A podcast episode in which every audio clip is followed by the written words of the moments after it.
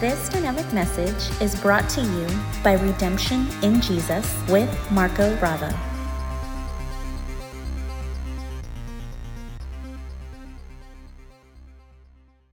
Okay, so here's the title of our message. Watch this. It is Faith is not meant to be a human work. When it comes to faith, mainstream teaching says two, well, they say many things, but there's two specific things that they say or that they teach. And firstly, it is that faith is something that is produced by us. Right? Secondly, they say that faith works on the basis of performance, right?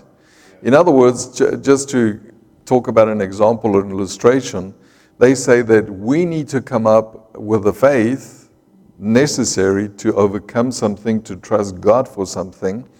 And then, secondly, they say you need to work that faith in order to see results, right? And on the surface, it sounds fine. It sounds great. It sounds like it's the right thing to do. But is that what the Bible actually teaches about faith? No. It isn't. Because faith is not meant to be a human work. If I'm supposed to produce faith, who's doing it? I'm doing it. So it's a human work. And then if I'm working the faith that I think I have, that I produced, if I'm working it, then who's doing it? I'm doing it, then it's a human work, right? And God never designed it to be that way. I know that many religions, uh, and even in Christendom, you hear this kind of teaching that you've got to come up with the faith necessary. And I used to teach that too, you know, before my grace days, before I understood gospel truth. We would tell people, I mean, someone would come up for prayer and they would tell me a sad situation and how long they've been struggling with it and what's been going on.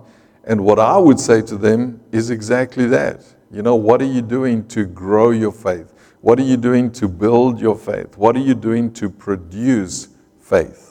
So, what I would do is I would put them on a guilt trip, subconsciously speaking, and make them feel like they don't have enough faith. So, number one, work on having more faith. And then, number two, I would say to them, make sure that you work your faith. And so these beliefs are the result of doctrine or teaching that mixes old covenant law with new covenant grace, what we call really a form of legalism, right? Because that's what happens. Because when you look at the old covenant, the old covenant is about performing. The old covenant is about doing things. They have to fulfill the 10 commandments, the 603 commandments around it, they have to do, do, do in order to get, and if they don't do, they don't get. And so what happens is, is that people bring in that into the new covenant, which is meant to be a covenant of grace, and it is, and they try and bring works into grace. And that's where faith becomes confusing. Our goal today is to clarify what Scripture says about faith and to see for ourselves what faith is and how it ought to operate in our lives. Is that okay? Can we do that? Now, another point we need to clarify is, is that we do not have creative faith. So God has creative faith. Do we have creative faith? When is the last time you woke up one morning and you thought, well, you know, I've been watching all these movies that have been coming out lately about parallel universes and you know, parallel worlds, and I've decided that I want to create my own parallel universe. And you used your faith, and boom, just like God, let, let there be, and boom, there was. And all of a sudden, you had your own parallel universe where everything was to your liking and perfect. Has anybody ever done that? No. Why is that? Because we do not have creative faith. God has not given us creative faith. Now, there's a reason for that, and it's actually a good thing, and it's going to help us understand that. Because if we did, we would be able to create as God creates. Isn't that so? And God doesn't need us to do that. We don't need to do that. Imagine what our world would look like if we had creative faith. We would have some very strange things happening on the planet. Isn't that so? What is faith then? Why do we have faith? Why is there faith? Well, listen to this carefully. Faith is simply meant to receive and appropriate all we are and have in Jesus. That's the kind of faith God has given us. That's the ability faith that God has given us. It is so that we can receive and make our own what God has already provided for us in Jesus. That's the faith God has given us. Would you agree? No one forced you to receive salvation, right? Yet you did. How were you able to do that? You were able to believe that you can be saved by the redemptive work of Jesus, right? Well, God gave you that faith. God gave you that gift. So, God gives us a faith that enables us to fully receive and appropriate what He provides for us in and through Jesus. Another way we can put that is by saying that God has matched and given us the faith we need to receive all that He has made us to be and have in Jesus. Let me give you an illustration to help us understand that. Let's just say that you decide, you know, uh, at the end of your life, you want to leave an inheritance to your children, to your family. And let's just say that somehow you were able to just amass, collect, have, or you at, at close to the end of your life, you end up with a billion dollars net worth. And so you write your will and you leave this inheritance to your family, to your children, to your grandchildren, and whoever else you want to do that with. Okay? But now, here's what happens you don't give them a means to access their, their portion of the inheritance. There's no bank card, there's no checkbook, there's no lawyer, there's no trust. There is no means for them to access that inheritance. So let me ask you this question Did they inherit anything? Not really, because if they can't access it, they can't get access to it, they don't have anything. They don't have any of it. Right? And so, what you, would you need to do so that they can enjoy that inheritance and actually have access to that inheritance and make the most out of their inheritance? What do you need to do? You need to give them access to it. So, either you get them a bank card, a checkbook, or both. You get a trust and you get, get, give them access to that trust. You give them the code and the PIN numbers and everything else that you need, right? and you give them that, then they have access to their inheritance. And this is what God has done. He has given us an inheritance in Jesus, but He's also given us access to that inheritance. How, does he, how has He given us that, inherit, uh, that access? Faith. Faith is the bank card, faith is the checkbook, faith is how He gives us access to our inheritance in Jesus. Faith is also a gift of God and not something that we produce. We could never produce enough faith to receive what is given us in Jesus. Even that faith is given to us. Look at this in Ephesians 2, verse 8 and 9. Watch this. It says, For by grace are ye saved through what? Through faith. And that or you could say, and that faith, not of yourselves. It is the gift of God, not of works, lest any man should boast. So basically, what God is saying to us here is, is that by His grace, by His unmerited favor, God saves us. But how do we receive that salvation? Through faith, right? And He says, and that faith doesn't come from you. It is the gift of God. It's not something you do, some performance or some you know work or something. No. He says it's a gift of God. Now, just in case you're doubting what I'm saying, because I've heard many different takes on that verse, but just in case you doubt what I say there, I want to show you something. Let me show you. You see on the, on the screen there, you see the word faith is in a different color. Okay. The reason for that is because I want to show you the original that this was written in the Greek. I want to show you what that word means and how it can also be translated from the original. So I'm going to show you that word now from the Helps Word Studies Lexicon, and I'm going to show you what that means and how that word is defined. Okay? Can you see it on the screen there? Okay.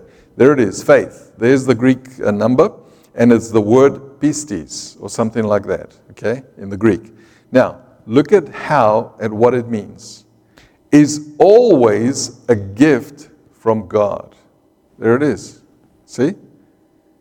So faith is always a gift from God because we can never come up with it. So faith is always a gift from God. Let's carry on reading. And never something that can be produced by people. Now, this isn't me or my opinion. This is the Helps Word Studies lexicon, which takes all the original language sources and puts them together and helps us understand the meaning. In short, pistis for the believer is God's divine persuasion and therefore distinct from human belief or confidence, yet involving it. The Lord continuously births faith in the yielded believer so they can know what he prefers, that is, the persuasion of his will. So, in other words, when you consider that verse that we read, by grace are you saved through faith, where does that faith come from? It comes from God. You see? So He gives you redemption in Jesus, He gives you a new identity and an inheritance in Jesus, and then He also gives you the ability to believe and receive it and make it your own and stay in it by just simply trusting and having confidence in what He said. Romans 12, verse 3, watch what it says, just to back that up. It says, For I say, through the grace given unto me, says Paul, to every man that is among you, not to think of himself more highly than he ought to think, but to think soberly, according, which is, as God, so who? God, as God hath dealt or has given to every man, every person, what? The measure of faith. Now, I know that some translations say a measure of faith. It's correct, but often misunderstood. Because in English, then people teach it and say, see, that's why you don't have as much faith as I do. Or that's why, you know, Billy Graham could have more faith than you have.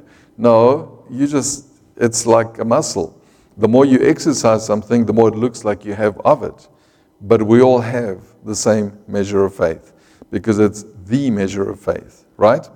Let me show you that word measure from the Helps Word Studies lexicon again. Watch this, it's going to help you clarify that. There's the definition over there on the screen. Follow with me. It's the word metron. And here's what it says it means a measure, the actual measure itself. Do you see that? So when, when it says that God gives to every person the measure of faith, it's not saying that He determines it per person. It's saying that He takes one specific measure and He gives it to every person who puts their trust in Him. Right? So all of us have the same measure of faith because it's the determined measure. And what is that measure? The measure to believe and receive what He's given us, right? Standard measure. I remember when I went to the army, I mean, everyone wants to have their own style expressed in what they wear. But when you go to the army, you don't have a choice. You can go and say, Sergeant, I want those low cut, low cut pants and I don't want my boots to be as high. I want them to be a little lower. And can I have an extra inch on my heels because I'm a little short? And my shirt, can it have only buttons right up to here so I can show my pecs? They're going to laugh at you. When you go to the army, they just take a badge and throw it at you. They ask you what size, medium, large, or whatever, and they just throw it at you, and that's it. so you all look the same, right? Well, in a similar way, what this is saying is the same thing. When it comes to faith, God gives each of us the same measure of faith. When someone when it looks like someone has more faith, it's because they're practicing it more than we are, probably. Right? So look what it says in the second part of, of that definition. It's a standard measure, is the controlling basis by which something is determined as acceptable or unacceptable, preeminently rooting to the Lord Himself as His being is the only ultimate measure of truth. Now, does faith work on the basis of our performance? We've already established that it doesn't. So let me show you that real quick. 2 Peter 1, verse 3. Watch this. It says, According as his divine power hath given unto us all things that pertain unto life and godliness. What does that mean? So God has given you all things that pertain to your natural life, and He's also given you all things that pertain to your spiritual life. Isn't that the difference between the two? So, whatever you need naturally, God has given it to you. Whatever you need spiritually, God has given it to you. Right? And then watch how it comes to us or how it happens. Through the knowledge of Him. Who's that? Jesus. Through the knowledge of Him who has called us to glory and virtue. So, what is this saying in essence? You already have your whole inheritance in Jesus. And God has given you the bank card or the checkbook to access it, which is faith. And He's given you that faith, right? And how do you tap into that inheritance and enjoy more and more of it? By getting to know who you are and what you have in Jesus, the knowledge of Him, right? See, that's the difference between when it seems like someone has more faith than someone else. It's just because they are getting to know more about what they have and who they are in Jesus. That's the difference. They're just more aware of the inheritance that they have. It would be like you, for example, like I said, let's just say that one of your rich relative, relatives left you $10 million, but they left you 1 million in a bank account, 5 million in another account, and then they left another 7 million in some trust, and then 1 million in gold bars in a vault somewhere. Well, you need to read your inheritance document completely in order to understand where all your inheritance is. And once you do that, you can go and access it, right? But if you just read the first paragraph and it says um, Chase Bank or Bank of America, one million, you think, oh, that's it, they just left me a million. But you've got another nine million spread in different places. So the more you read that carefully, the more you get to know about your inheritance, the more confidence you're going to have that you are really wealthy and then you're going to determine the ways you can access it, right? It's the same thing. And that's what this is saying.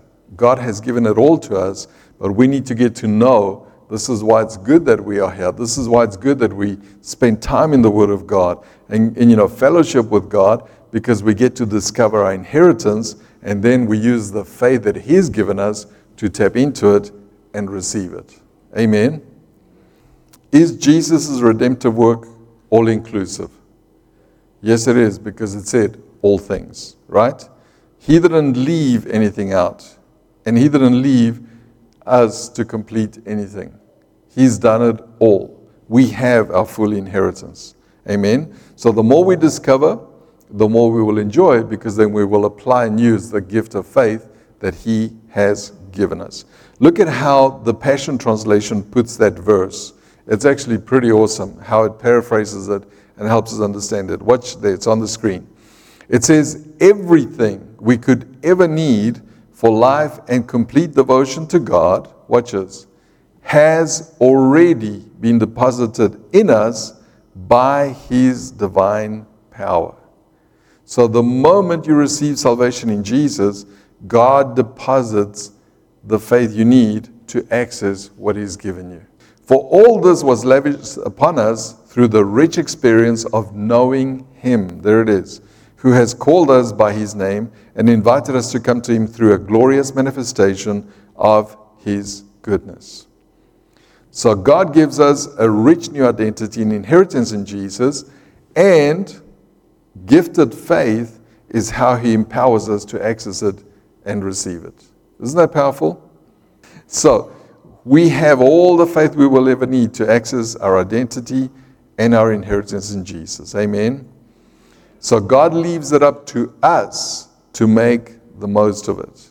Just like when you inherit something, it's up to you to decide how you're going to enjoy it. Right? It's the same thing. So, however much faith you need, when you need it, it's already available to you and it's already in you. So, faith is not a matter of old covenant law. Did you hear what I said? That's another thing that we need to understand when it comes to faith. Faith is not a matter of old covenant law. Let me try and give you a little illustration and ask you some questions. Let's just say you decide to relate to God by the law, the Ten Commandments, and the 603 around it. Okay? Do you need faith to do that? You don't. I mean, if I said to you, let's just say that we decided we're going to go to Africa for three months as a group and we commit to be together. We're going to do everything together. We're going to make it work. We're going to have missions. We're going to have vacation. We're going to go on safaris, whatever. Okay? And we decide to do that. And I say to you, okay, great, guys. So, as the leader of the group and as your tour guide, I'm going to lay down some basic rules. And I give you 10 rules that you're not allowed to break if you're going to be part of the group and part of this trip. Okay? So let's just say rule number one is you never do anything or go anywhere without letting us know. We need to know where you are to keep you safe. And so there you go 10 rules, okay? So let me ask you a question Do you need to have faith in order to keep those 10 rules? No. See, and this is how the Old Covenant law works. You don't need faith in order to relate to God by law. You just fulfill the commandments and boom, it's done. Let's read Galatians 3, verse 11 and 12. Watch this from the Amplified. It's going to tell us exactly that. Watch this. It says there, Now it is clear that no one is justified. That is, declared free of the guilt of sin and its penalty and placed in right standing before God by the law. In other words, by the Ten Commandments and 603, or by the rules of God, right? So, in other words, if you try and follow God's rules, that's not going to get you to have right standing before God, right? It says, For the righteous, in other words, those who are righteous by faith, the just, the upright, shall live by faith. So, how does your righteousness come? By doing the law or by simply believing God? By believing God. Right? Because who of you have fulfilled the Ten Commandments besides the 603 around it? Do you even know what the third and the fourth commandment is? So, how do you know that you fulfilled it? Can you see how you don't need faith for the law? Right? Then it says in verse 12, but the law does not rest on or require faith. There it is. Did you see it? It's in the Bible. No matter what translation you read it, it says the law does not require faith. Why does the law not require faith?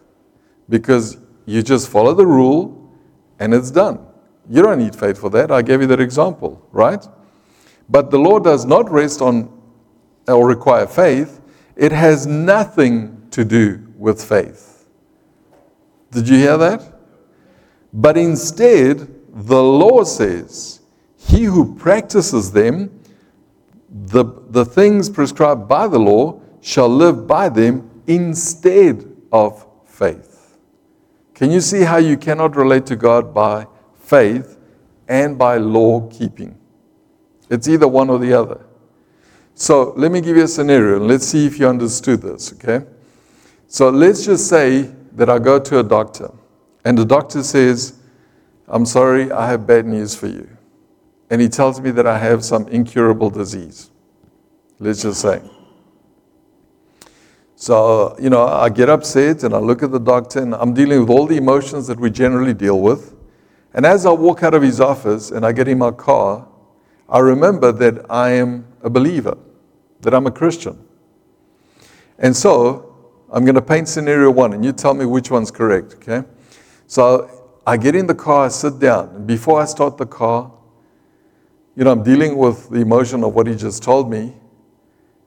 And scenario A, first scenario, I say to myself, or, and I'm speaking to God, and I say, God, I promise you from today on, I'm going to do the best I can to memorize the Ten Commandments and live up to them the best I can.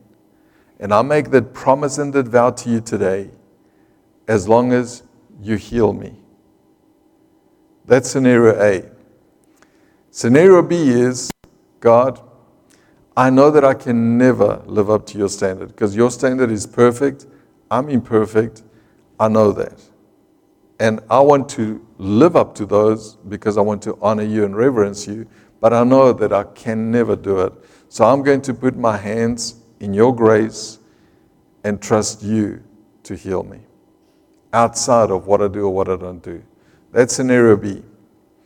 Which scenario would be the one you would suggest that I follow? A or B? B, right? For scenario A, do I need faith? Will it take faith for me to follow the commandments? No. But do I need faith for scenario B? See, that's what we're talking about. And that's what this is saying. If you want to relate to God by your rule keeping, your performance, your merit, is faith going to work? No. Faith is going to work when you rely on God. Does that mean that you should just ignore God's rules? No, but you don't put your trust in your rule keeping. You put your trust in what God has made available to you and the faith that He's given you to access that inheritance. You see, the moment you try to include law in faith, you nullify faith. And that's where I have seen so many times and in my own life is where believers hit a dead, dead end, hit a roadblock, hit a situation in their lives, and they think, you know what, if I just perform better, God's going to be impressed. He's going to see that I'm sorry, and He's going to hopefully do something for me. And is that how it's going to work? No, we nullify faith when we do that. Instead, we just need to say, Father, I know that I don't measure up. I know that I'm incapable, but I put myself in your hands as I have when I trusted you and I believe that you can do this for me. Is that faith at work? For sure. The other one isn't. It may look like faith, but it's not faith because the law is not a faith, as you've just seen it. You see, living by faith ultimately is having total trust and confidence in God, right? Living by law is having total trust and confidence in self. See, law does not require faith to work. Let me show you that verse 12 from the message translation. It helps us understand again so wonderfully because it paraphrases it so beautifully. Watch this from the message translation. Rule keeping does not naturally evolve into living by faith. See, it's not my opinion, it's true. But only perpetuates, in other words, repeats itself in more and more rule keeping a fact observed in Scripture. The one who does these things, that's rule keeping, continues to live by them. In other words, if you want to get into rule keeping, it's just you're going to get on a hamster wheel that's going to going to do nothing for you and it's going to go nowhere because it nullifies, it cancels faith. Right?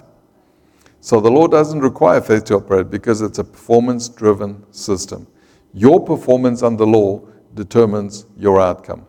And if you have a choice between relating to God by law and relating to Him by grace, which would you choose, A or B? B, it's a no brainer. We've already determined that, right? See, that's why God has given us faith. We trust that you are blessed by this message. For more information about our ministry or to make a donation to help us continue spreading the gospel, please visit our website at redemptioninjesus.com.